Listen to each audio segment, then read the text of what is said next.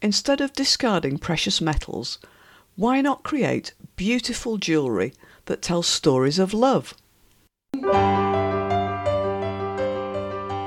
Hello, and welcome to the Circular Economy Podcast, where we find out how circular approaches are better for people, planet, and profit. I'm Catherine Weetman of Rethink Global, and I'll be chatting with those people making the circular economy happen, rethinking how we design, make, and use everything. We'll talk to entrepreneurs and business owners, social enterprises, and leading thinkers.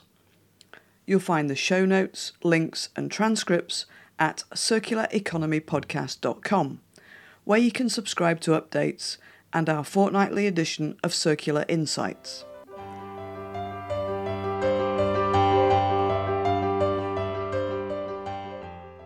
Welcome back. It's episode 76, and whether you're one of our growing band of regular listeners or you're listening for the first time, thanks for downloading. Today I'm talking to another of the brilliant entrepreneurs at the Upcycle Centrum in Almere in the Netherlands. Isolde de Ridder is a circular jeweller and goldsmith. She founded her business, Isolde de Ridder Sieraden, in 2017 to create high end jewellery with the greatest care for both people and planet. Isolde gives discarded metals and other materials a second life, contributing to a better world for future generations. Isolde began her education to become a goldsmith in 2006 to combine her passion for gemstones, creativity, and working with her hands. She is inspired by nature, gemstones, ancient civilizations, and also more recent art movements. We talk about why reusing discarded precious metals is more complicated than it sounds, and how Isolde is encouraging people to bring old jewellery back to life, using her storytelling and design skills to help people repurpose jewellery and other materials into things they'll treasure and that remind them of their loved ones. Isolde tells us about her early interests and how they led her to start this business how she became disillusioned with the ethics of Fairmined and fair trade gold, and how that sparked the ideas for becoming a circular economy jeweller. Isolde describes some of the kinds of jewellery she, designs, and how she uses old objects to embed precious memories into the finished product. In the process of researching Isolde's work ahead of the podcast, I realised that Isolde could help me solve a problem. My husband had lost his wedding ring. Let's meet Isolde now, and I'll catch up with you afterwards with my takeaways and our creative solution for the missing wedding ring. I start the conversation by asking Isolde to explain what her business does. Of course, we can start with that. Um, I'll try to keep it short. I design and make jewelry out of um, discarded materials. It's as simple as that. And you're at the based at the Upcycle Centrum in Almere, and we've already heard from one of the entrepreneurs there, and also yes. uh, we had a, uh, a really great interview with uh, Heda who's the um, customer manager there. Yes. And she kind of explained the whole premise of the Upcycle Centrum, which is that um, it does three things, but one of those things is it acts as a recycling center center for the um, for the municipality. So yes. people are bringing back waste materials and so on, and the entrepreneurs that it's supporting are working with specific niches in those waste materials to create something of high value. So it's definitely yeah. not downcycling. No.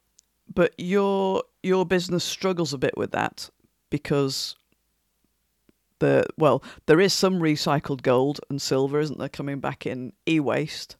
Um, yeah. But there are. Can you can you explain the issues with with uh, if you know if you were trying to build a jewelry making business around reclaimed materials from e-waste?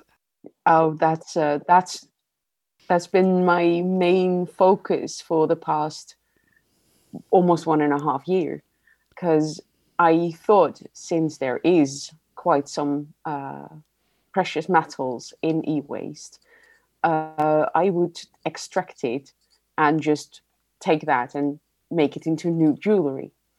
Um, but the precious metals are so embedded and and impossible to regain access to them in a well small business way. Mm. Of course, there's the big e-waste companies that um, process it, and um, yeah, and and have having equi- equipment worth hundreds of thousands of pounds that's all Yeah. set up to do it. Yeah. set, set to do it. And for me, I, I found it super challenging to um, take it back into circulation because it's a very thin layer or of silver or gold uh, on top of another material which has a very similar melting point. So I I had I had hoped that it would be possible to thermally um, remove the precious metals and discard the rest.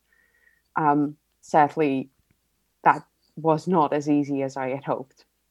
Um, and in the past more than a year, I've not been able to regain any precious metals that way. Mm. And it's not so this kind of goes back to the design of the electronic materials in the first place, doesn't it? And we'll we'll not go into the details of that, but it it kind of speaks to the need for circular design, so designing with the next use in mind, making things that Yeah. are much easier to take apart, not you know trying not to blend materials, trying to use fixings like in my Fairphone, where a single screwdriver will take out the module. Although that's still the module, it doesn't get you to the um, the base metals inside. So there are all sorts of, of issues there. Um, so how have you had to pivot in terms of finding materials to make your jewelry? What what are you doing instead? Um, well, first of all, there's people that got uh, word that I am one of the entrepreneurs in the Upcycle Center, and so they actually hand in their old precious metals, especially silver. Uh, it's way uh, easier to discard of silver than it is to discard of gold because of the value we put on gold. Um, but yeah, so there's people actually coming to me with a bag full of old silver jewelry and saying, hey, maybe you can use this. Um, in the clothing container, there's very often also jewelry discarded. Uh, so the second way I get my materials is uh, digging through all the jewelry that are being brought in and picking out the ones that I suspect firstly uh, that are silver or gold, and then testing them. And if they prove to be precious metals, I reuse them. Mm. So Um, so you're having to be pretty enterprising, aren't you, in terms of spotting waste streams or encouraging people to think differently about stuff that might be lying in the in the back of drawers or that um, you know granny left to them 20 years ago and they've never actually worn it. Um, Yeah. And uh, I'm curious to know what what led you to create um, the business, the jewelry business. well, then we go way, way back because I, I started my education 16 years ago. Um, and I started it because I, I did another, another education first, uh, which didn't spark any joy when I had finished it. And I thought, if this is what I need to do for a living for the rest of my life, I'm going to be so unhappy. So I was looking for something that would feed my creativity, would give me the freedom to make my own choices, be my own boss. Um, still, I, I enjoy working with people or for people. Uh, so that was something that I took into account as well.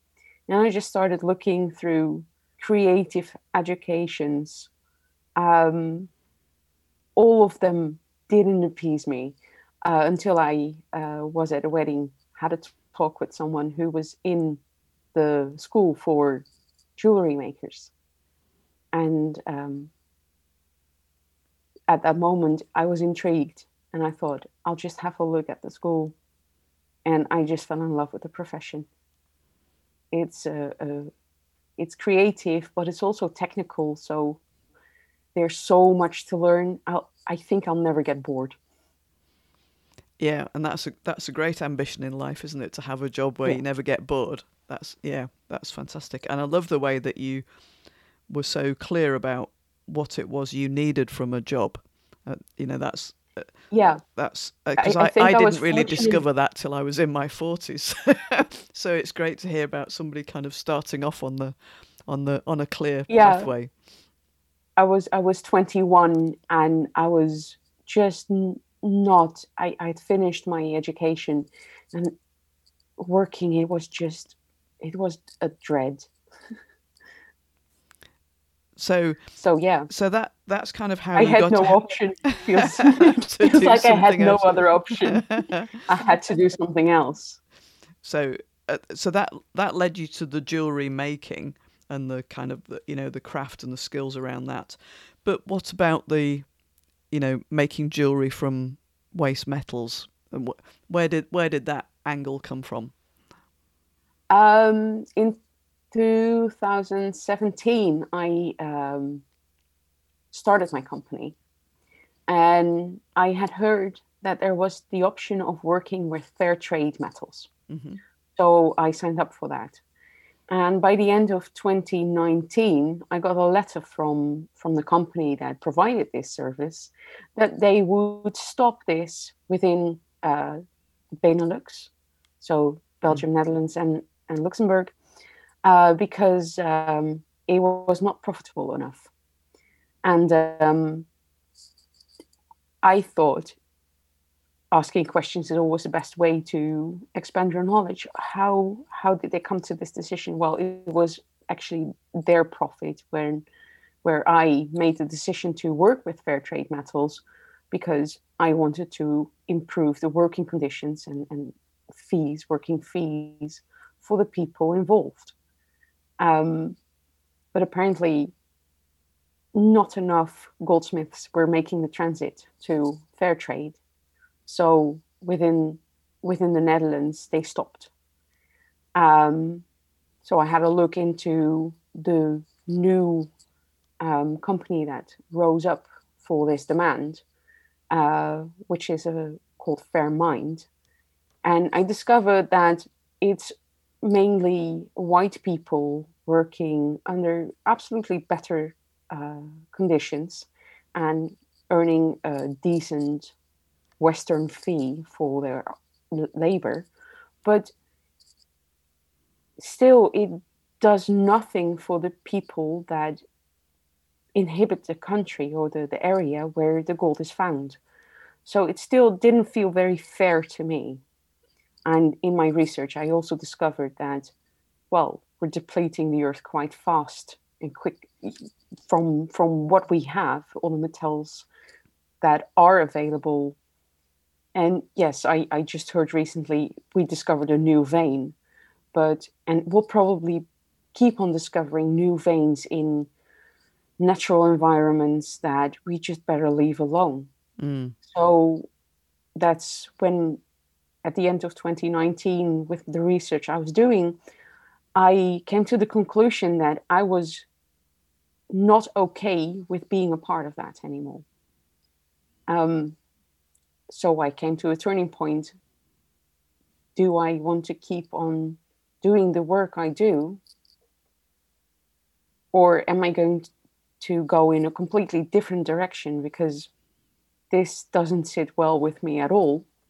And this is not how I want to contribute to Earth and the people inhabiting it. So I started puzzling on how to not use Fairmined, not use new materials because that might be considered even worse. And the only conclusion I came to is there's so much jewelry in everyone's possession just lying around doing nothing and it's so easy actually to renew the metals and make new stuff out of it mm. That i saw this as, as my only option to keep on doing what i love doing yeah there's a, a professor in cambridge who's done calculations to say that we already have enough steel in the world to never need to create any, any more steel.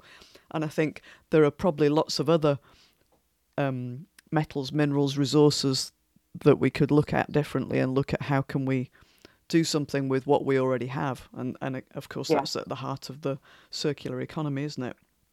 So that well, I discovered that a couple of months after I made the decision to work solely with discarded materials. So I, I discovered uh, February 2020 that there was actually a term for what I wanted to do. Right. Um, I was at a festival which was which is held yearly in the Almere. Um, I had a couple of talks with other circular entrepreneurs, and it was such an inspiration to see that I was not the only one trying to save the planet and do that in a way that it is well causing less impact. Mm. i will never say I, I i don't cause any impact because yes i still work with chemicals. I still work with um, gas to to heat up the metals so yeah there's no no guarantee it's it's zero emission but i'm very conscious of that contribution you make with another decision mm. yeah and i think it's it's another one of those circular economy businesses you know that might be a a solopreneur or a very small micro business but what it's helping to do is start conversations with people, people who hadn't ever thought um, that you know something could Absolutely. be made from recre- by recreating um, using resources that we already have, and realizing that the story around yeah. that is is more interesting than the thing that you just walked into a standard jewelers jewelers and bought from the shelf, and that that they probably then tell that story to so many more people because it's more uplifting. It's so important to get those stories out there and to help lots of other people think differently about the the the value in what we already have and the value of keeping the legacy going even if you recreate the material into something new there's still the the legacy there and the story there and the fact that every one of your customers has done something to help make a better world and and uh, you know reduce our impact on the world so i think it's it's it's really Absolutely. important um so and I never expected that I would change the world with what I'm doing. I just want to change the the mindset of people. Mm.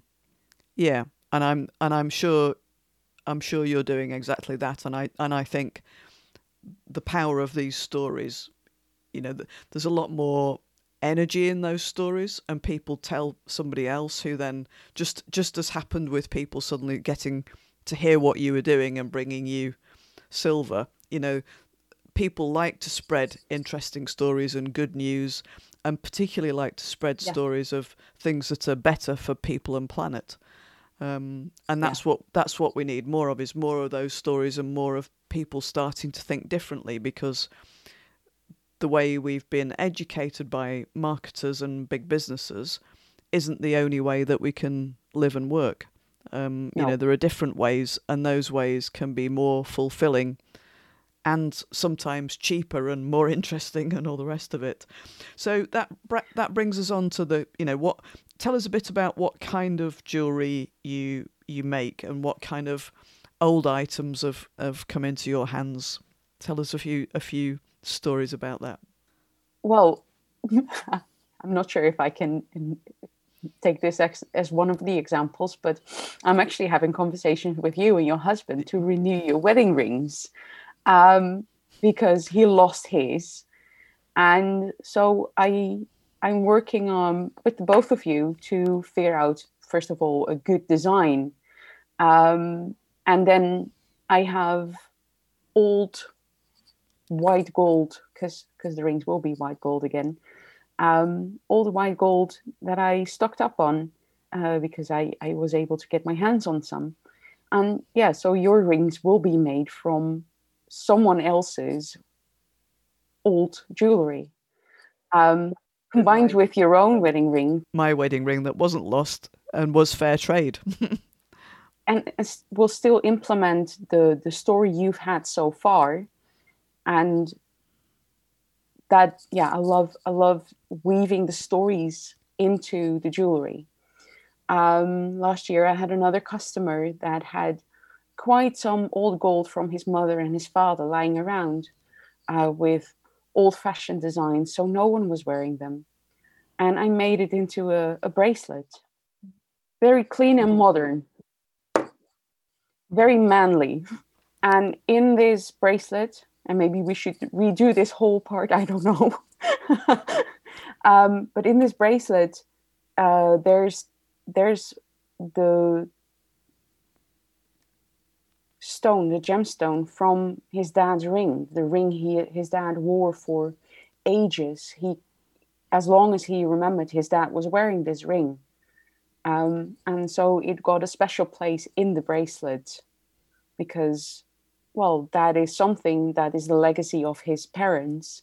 But now he can walk around with it on a daily basis. Mm.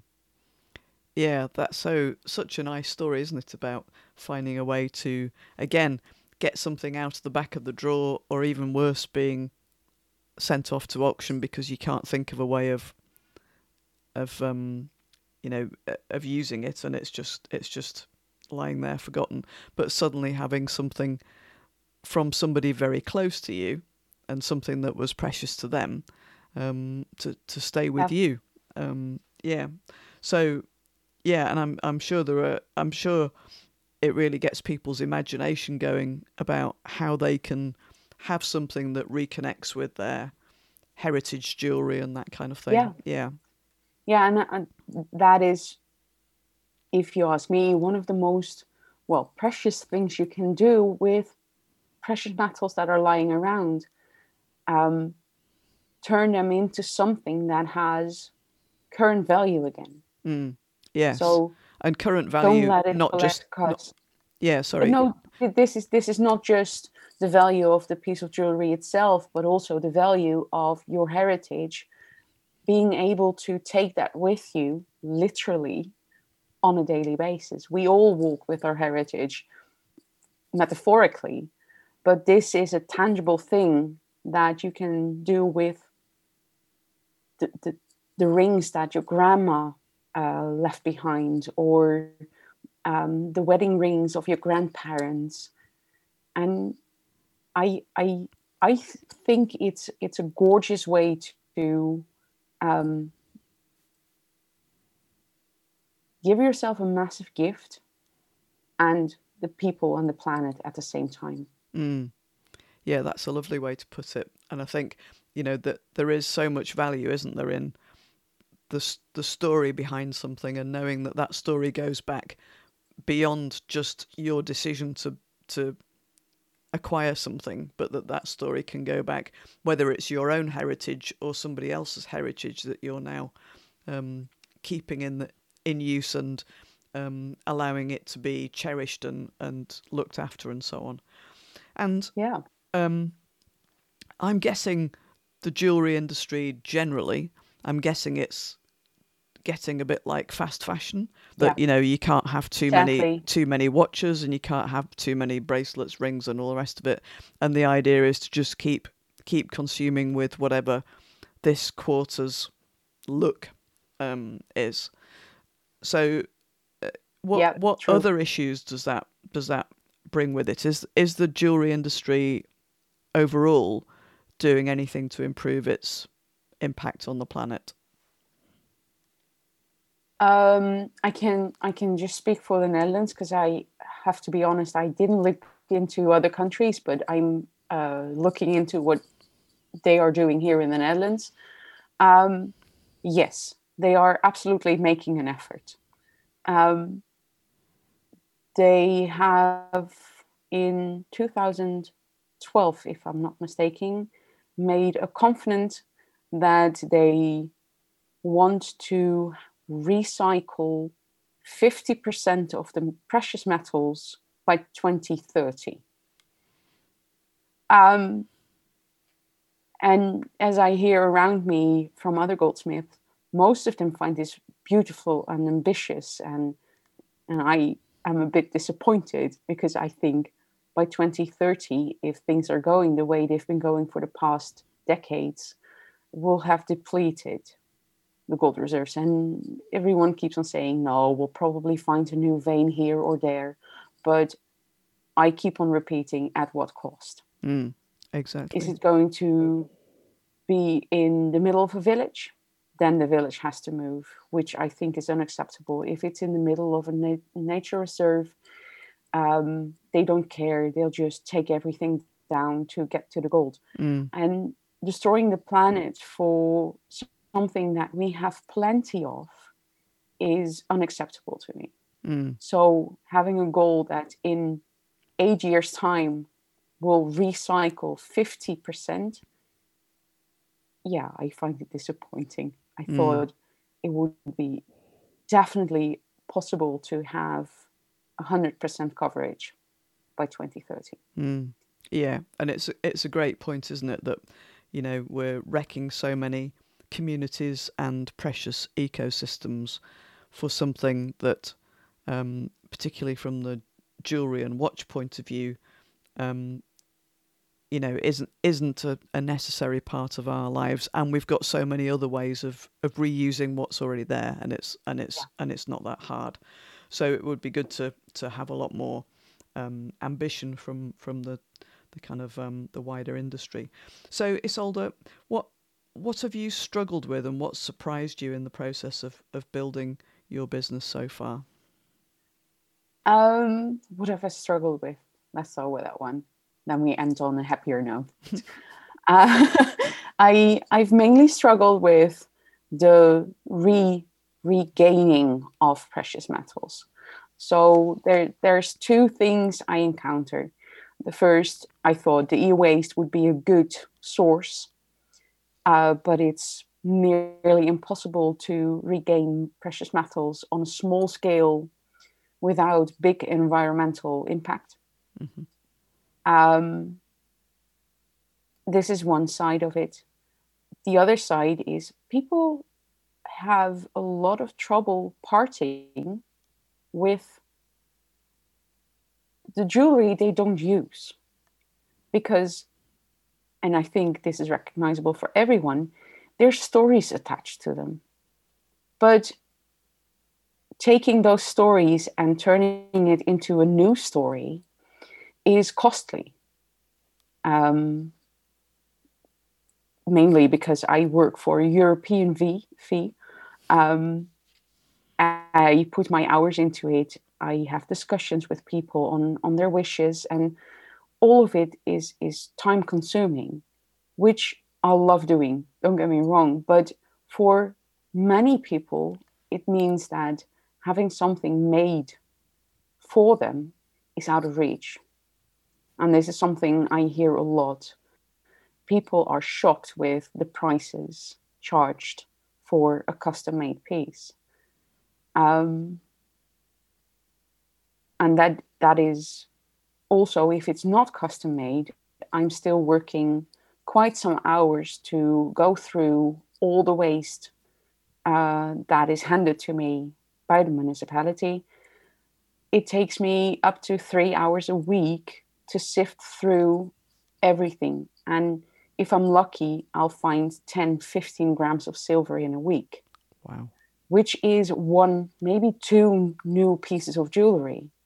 And then the whole process of making it into new jewelry also comes on top of this labor. So people are shocked with the prices of the jewelry. And I think, well, we've been spoiled in a negative way because if you buy something new from a jewelry shop, um, nine out of 10 times it's manufactured abroad, uh, outside of Europe. Wages and working conditions are poor. Um, so, as I try to keep on telling people there's always someone paying the price for this. Mm. And if it's not you, then it's someone else. And if it's someone else, it will generally be uh, with poor living conditions, poor wages, poor working conditions. Mm. And, and this is a price I'm not willing to pay for it. Mm.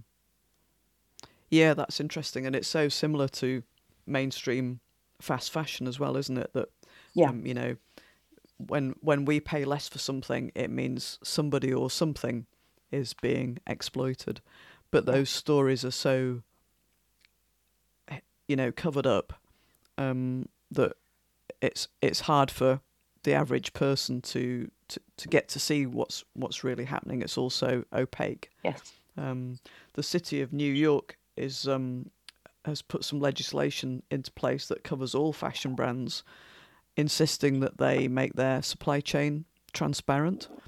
Um, so that's quite interesting that a city munis- mu- municipality is insisting on that, and it could be groundbreaking um, in terms of you know really highlighting the reputation risk that some of these brands have from continuing with the poor practices.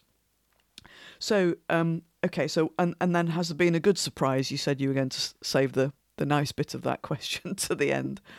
Well, yeah, because I also encounter more and more people that are aware that they have precious materials lying around doing nothing. And it's, in their eyes, a good idea to renew that and blow new life into it so it it will be not gathering dust anymore. It will be something they they appreciate, they love wearing, um, and because there's a, a start of people making these decisions, there's also they're an inspiration for other people to do the same, Mm, and that's a, that's something that is gorgeous to watch. Um, in the past two years, I've gotten more and more customers that consciously make the decision to buy jewelry that are well upcycled or Mm. recycled and um, the conscious decision to go for something that is more sustainable and more um, taking your environment and, and other people in the planet uh, into account is is growing mm. And are those people finding you through word of mouth or through visiting the Upcycle Centrum? How how how is that? How is your market growing? Um, I think a bit of both. I think it's both the mouth to mouth, because if someone is very happy with the new piece, they uh, they picked up, they'll tell a friend, and so my name goes around. But also the municipality um, makes us well makes us sounds sounds like we have to, but gives us the opportunity to show what we do to a broader public. Mm. Yeah. And that is also creating consciousness. Um, and it doesn't happen overnight, but yeah, very often people, after a couple of visits on an open open house day, um, do become a customer. So it does absolutely help that the municipality of Almere is um, helping circular entrepreneurs to a bigger exposure, bigger public, Mm. and um, Yeah, I think it's it's such a brilliant idea, and you know every city and town around the around the world could be doing something similar. Um, it's Yes. it's so inspiring, and so um, if you were talking to another business that wanted to start something circular or go more circular, what would your um, top tip be, Isolde? Oh, tricky one. Um, don't get too caught up in uh, your research. This is what happened to me. I spent months and months on researching and researching more and the more I got to know, the firmer my my resolute no to the way things are going became, which is a good thing. Um, it straightened out my story quite well, but I didn't produce any work. I was so caught up in the knowledge, and the more you get to know, the more knowledge will be available. It's I would mm. almost say horrible. It's a great, great thing that if you know where to look and how to dig, that you'll dig up dirt that will definitely make you see that this is the right decision. But it took me way too much time. Yeah, I know. So I know on... that well. Going down all those those um, really interesting rabbit holes. yeah. on the on the way to finding what you actually need to know, and so um, I'm I'm sure. Uh, well, I, I can I can sense that you have deeply held and and um, you know very considered um, a set of values um, personally and in, in business. So, which one of those values would you share, and uh, you know, to, that that you think would help people make move us towards a, a better world? Um, for me, it's the love for the planet and the people inhabiting it.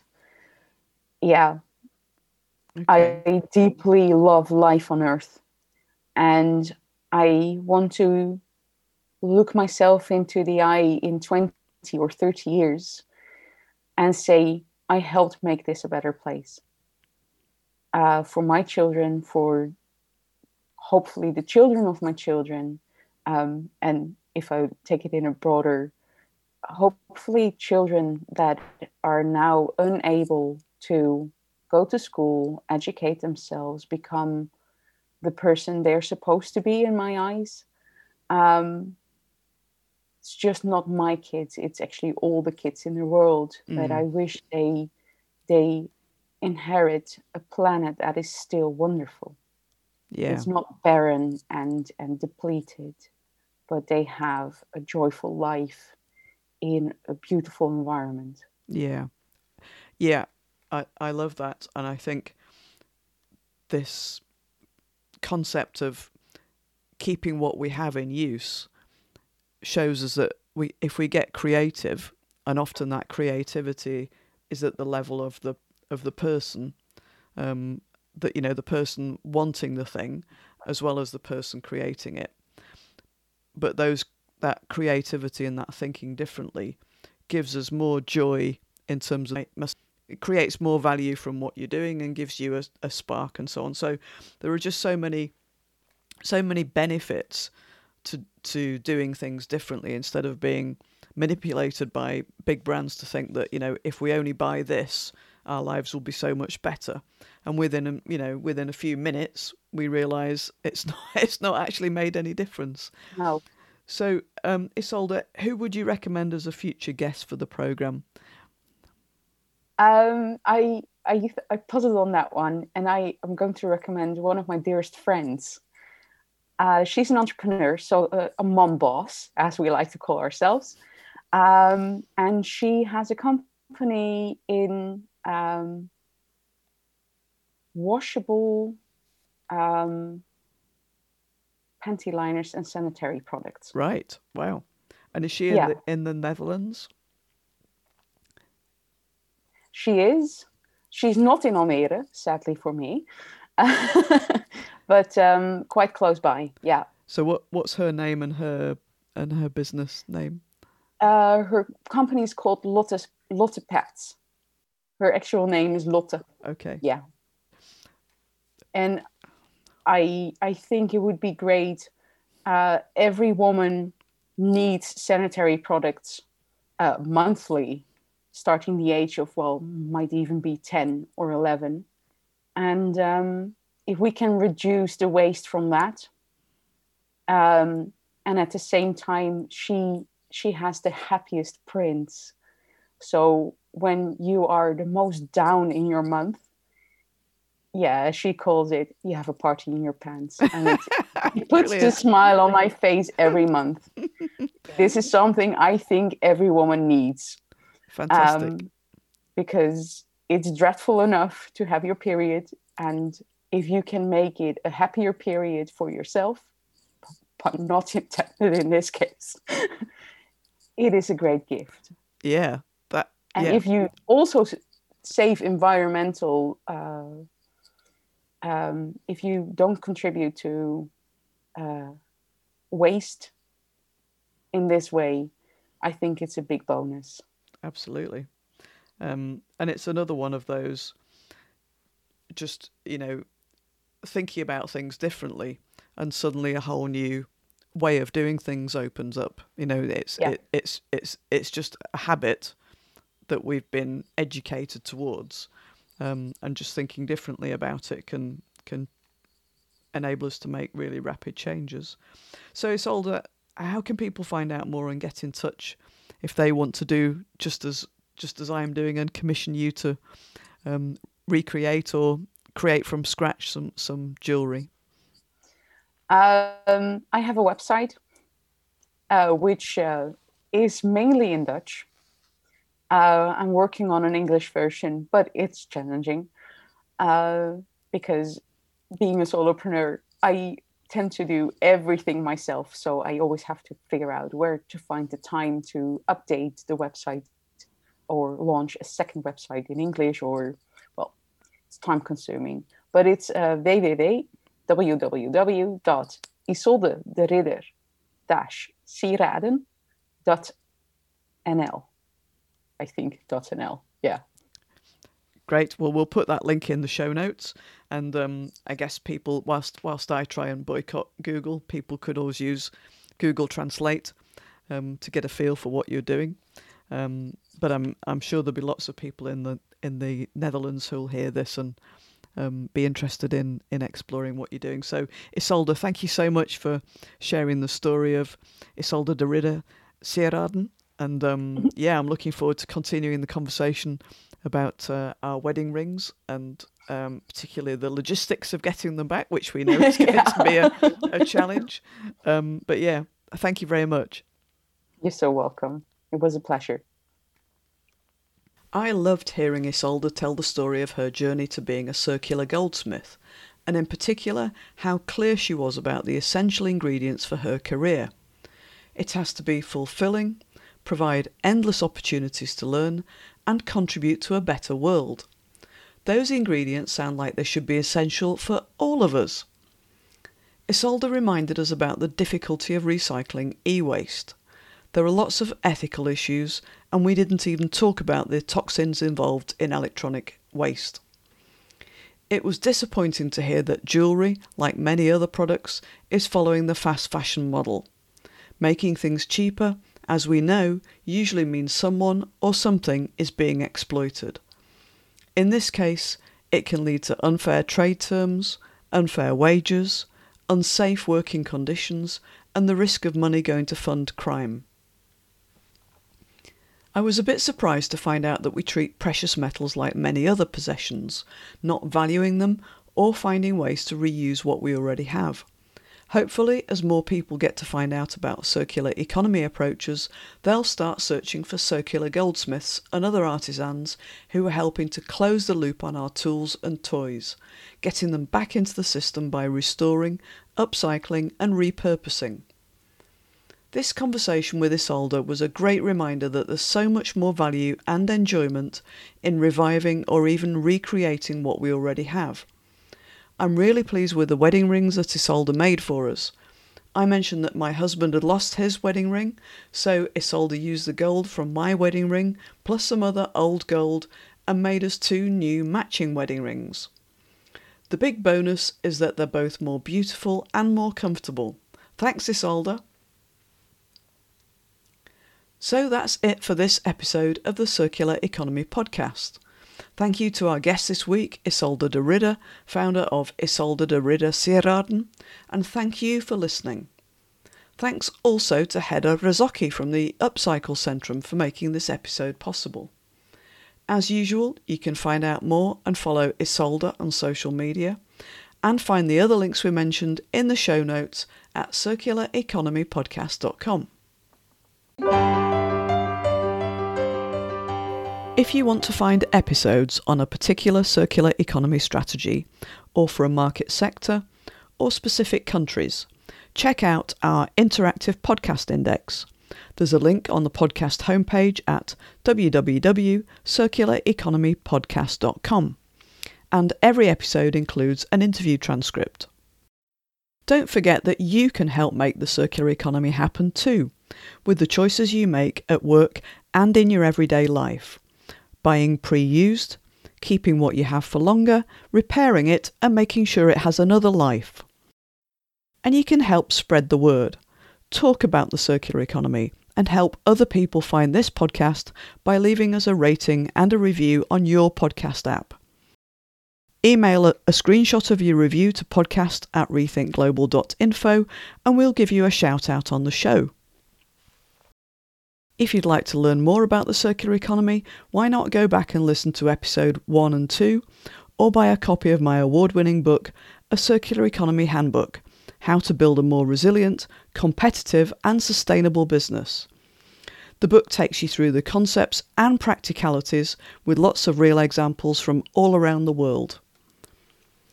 The Circular Economy podcast is brought to you by Rethink Global, helping you succeed with circular. You can find information on our talks, workshops, coaching and advice, and circular economy resources at www.rethinkglobal.info or connect with me, Catherine Weetman, on LinkedIn.